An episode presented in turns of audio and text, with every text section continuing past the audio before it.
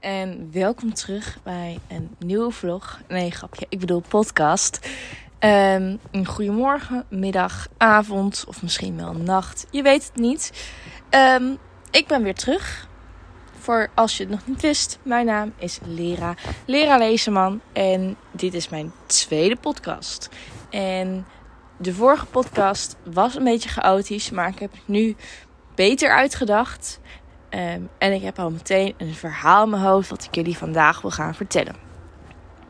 En ik heb mijn podcast nu al een beetje geprofessionaliseerd door er een fantastisch leuke intro bij te doen. En die heb ik zelf gespeeld op mijn piano. En daar gaat het vandaag ook over, de piano. En nog specifieker pianoles.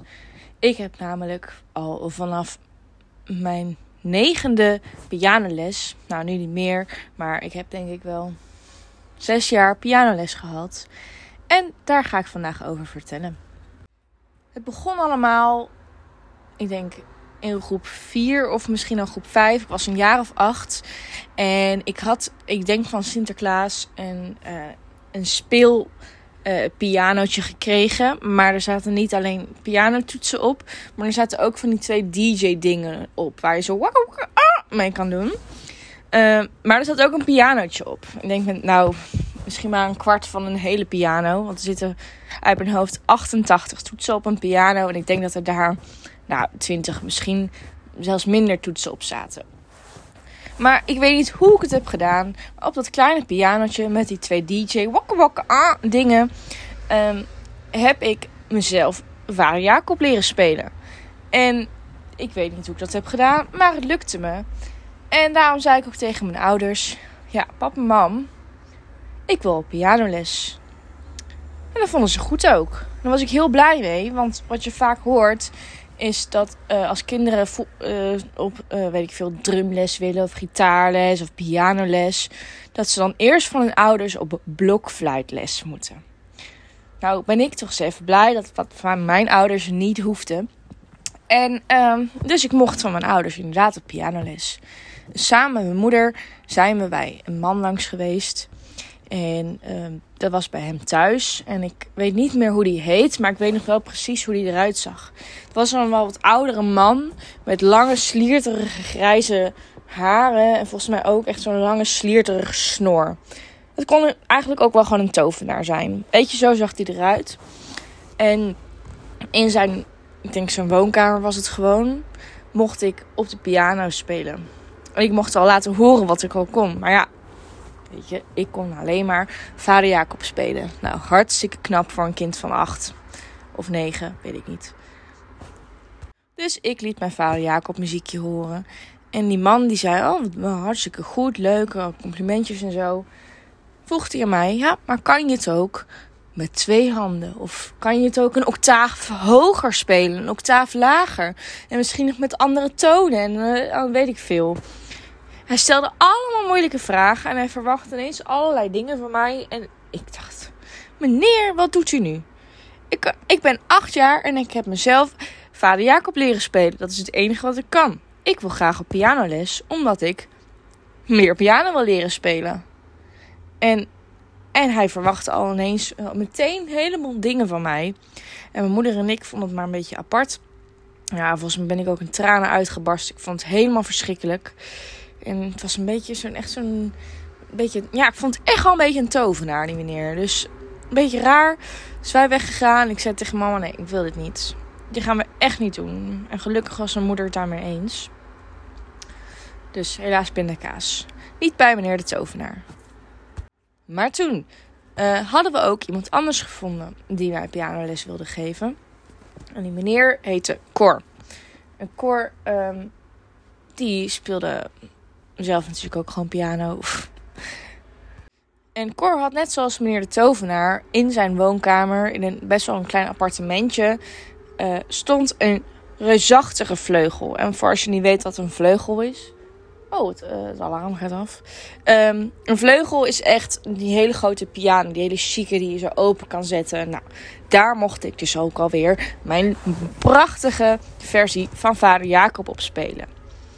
En uh, het was echt, ik, nog steeds verbaas ik me over hoe grappig dat huis van Cor was. Het was een heel klein appartement en je kwam die kamer binnen. Je moest altijd via de achtertuin komen. En het was altijd best wel een donker huis. En met heel veel tierenlantijntjes, heel veel boeken, heel veel ditjes en datjes. En dan had je ineens bam, die vleugel. En die vleugel stond ook nog eens op een klein verhogingje. Ik denk dat het gewoon weet 10 centimeter hoger was of zo. Met een beetje foam en gedaan zodat, denk ik, voor geluidsoverlast of zo. Want zijn bovenbuurvrouw kon nog wel eens zeuren. En dan ging ze altijd heel hard met haar hakken over de vloer lopen. Zodat je er zelf ook last van had. Ik zet hem even op pauze. Want het alarm, het 12 uur uh, ding gaat af. Luchtalarm, zo heet het. Goed, volgens mij is die klaar. Um, dus ik mocht achter de reusachtige vleugel van Cor gaan zitten. En ik mocht mijn liedje laten horen. En nou, Cor reageerde er gewoon goed op. Zei, oh wat, knap dat je dit kan. En hij liet al een beetje wat boeken zien. Uh, waar dan, weet ik veel, liedjes uit ging leren. En het klikte gewoon meteen tussen ons. En dat was gewoon super fijn. En uh, dus ik mocht blijven bij Cor. Cor mocht blijven. Cor was goedgekeurd. Dus vanaf toen ging ik elke dinsdag, of het was elke donderdag, volgens mij heeft het ook een keer gewisseld. Begon ik eerst met een half uurtje per week. Maar ik was natuurlijk ook jong. Ik was ook zo'n jongste leerling. Daar was hij ook altijd best wel trots op. En uh, in dat half uurtje, wat later een uur werd en later volgens mij zelfs anderhalf uur, was het niet alleen piano spelen. Het was ook heel veel kletsen. Want Cor en ik waren, konden ontzettend goed kletsen met elkaar. En het was ook uh, liedjes luisteren. Want telkens als ik een nieuw liedje moest gaan instuderen, zoals hij het altijd zei, dan liepen we naar zijn computer aan de andere kant van de woonkamer.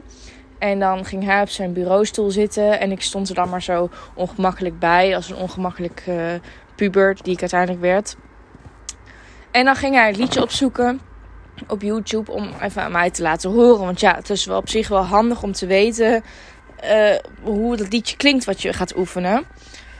Dus nou, dan hadden we het gehoord. Toen zei hij, oh, maar dit is ook een heel mooi liedje. Nou, die liet ook weer even horen. Oh, en die ook. En toen zei ik, oh, maar die ken ik ook. Dus zo waren we dan ook alweer uh, een aantal uh, minuten, misschien toch wel tien minuten bezig met liedjes luisteren. In plaats van piano leren spelen. Maar zo erg vond ik het niet. Ik vond het heerlijk. En wat ook was, um, nou, we schreven altijd huiswerk op in zo'n klein schriftje. In zo'n... Uh, ja, weet ik veel, A5-formaat, lijntjes schrift. En daar schreef uh, Cor altijd in wat ik moest gaan oefenen. Wat ik moest gaan instuderen. En ik had drie verschillende boeken. Nou, en als ik een boek uit had, dan kocht ik weer drie nieuwe boeken. Het was zo'n hele serie. En um, waar ging ik naartoe? Oh ja, en het grappige was dat um, Cor in de kantlijn van dat schriftje, weet je, we hebben die rode uh, verticale streep. Links daarvan, de kantlijn, schreef hij altijd de les op. Dus les 1, les 2 enzovoort. Hij schreef nooit de datum op. Bedenk ik me nu eens. Heel grappig eigenlijk. En toen, uh, nou, heb ik toch best wel lang les gehad. Waren we bij les 100 aangebroken. En uh, ik had met Cor afgesproken dat hij zou tracteren. Volgens mij ben ik uiteindelijk ook bij les 200 gekomen. Maar goed, bij les 100 zijn we nu. Um, hadden we cakejes. Of het waren custardcakejes. Of het waren van die um, soortachtige roze koeken met van die um, smarties erop. Ik weet even niet meer welke wat was. Maar goed, nou, die les hebben we natuurlijk ook niet veel gedaan. Gewoon gekletst, muziekjes geluisterd en uh, cakejes gegeten. Dus dat was heel erg fijn. En uh, nou, bij les 200 volgens mij weer hetzelfde verhaal. Nou goed, ik heb denk ik tot mijn veertiende les gehad bij Cor. En uh, ook al zag ik er toch af en toe wel een keertje tegenop om er naartoe te gaan. Nou, dat was uiteindelijk heel erg vaak. Toch vond ik het wel fijn om elke keer die achtertuin binnen te lopen en de achterdeur open te doen. En dan lekker te kletsen en een beetje piano te spelen met Cor. Hartstikke fijn. Um, maar ja, weet je, ik was 14 inderdaad. En dan word je een puber. Dan ga je puberen. En dan is alles natuurlijk stom. En dan denk je, oh, zit je op pianoles? Nou, toen heb ik dus besloten om te stoppen met pianoles. Omdat ik ook thuis bijna nooit meer oefende. Nou, je zou nu eens moeten weten. Maar goed, uh, toen ben ik gestopt. En ik denk een jaar later uh, kreeg ik te horen van mijn ouders dat Cor ook heel erg ziek was geworden. Ik weet niet wat hij precies had. Ik denk dat mijn ouders dat ook expres een beetje hebben achtergehouden. Maar uiteindelijk is die ook overleden. En dat is, ja, wel jammer. Ik vind het ook stom dat ik ook nooit echt goed afscheid heb kunnen nemen. Want die man, die was niet alleen gewoon een goede pianoleraar. Of docent, moet ik eigenlijk zeggen. Dat zei hij altijd. Maar hij was ook gewoon een vriend. En uh, dat is wel heel erg jammer. Ik zou hem heel graag ook nog willen laten horen dat ik nu al uh, meer dan vijf jaar Bohemian Rhapsody probeer te spelen. En het nog steeds niet helemaal lukt. Maar ja, dat is het verhaal van de pianoles. En nu ben ik 21 en heb ik dus al sinds mijn 14e geen les meer. Maar nog steeds speel ik piano. Staat ook hier op mijn studentenkamer. Ik zit er nu naast voor. En uh, zo vaak speel ik niet meer. Maar uh, vaak als wij bijvoorbeeld een feestje hebben hier thuis, in mijn studentenhuis, dan moet ik toegeven dat ik af en toe expres mijn deur openzet. En expres laat zien aan de mensen dat hier een piano staat. Echt heel dom eigenlijk. En uh, laatst toen uh, hadden we in de tuin een feest. Nou, mijn deur stond dus weer open. En ik liep even mijn kamer. Of ik was naar de wc geweest. En een ander meisje op het feest. Die zei: Oh, heb je een piano? Dus daar hoopte ik op, hè, dat iemand dat natuurlijk zei. Dus toen zei ik: Ja, ja, ik kan ook spelen. Dus nou, ik uh, ging wat spelen. En het klonk helemaal nergens naar. Ik met mijn aangeschoten hoofd uh, probeerde even Bohemian Rhapsody te spelen. Of ik weet niet wat ik ging doen. Um, maar ja, in elke maat zat wel een foute noot. En, uh, maar ik speelde gewoon vrolijk door. Want dat heb ik dus van Cor geleerd. Als je een foutje maakt in je, in je spel... Of in je, tijdens het spelen van een liedje dan moet je dus, als je een fout maakt, moet je gewoon doorspelen. En doen alsof er niets aan de hand is. Want de helft van de tijd, of 9 van de 10 keer eigenlijk, hebben mensen die luisteren het niet eens door. Tenzij je echt precies weet uh, hoe het, uh, wat de bladmuziek is, zeg maar. Maar in de meeste gevallen hebben mensen het niet door. Maar nu hadden ze het wel door, want het klonk wel heel erg vals. En dat meisje wat dus zo enthousiast was over mijn piano, die zei: Oh, maar ik kan ook wat spelen. Dus zij, begon te spelen en ze zei: Nou, die piano klinkt vals en dit en het klopt niet. Ik zei maar. Ik weet even. Oh ja, zo heet ze, maar ik zal het even anoniem houden. Dus uh, ja, uh, maar ik zei: Die piano is gewoon elektrisch hoor. Dus uh, nee, maar hij klinkt echt vals. Bleef ze maar volhouden.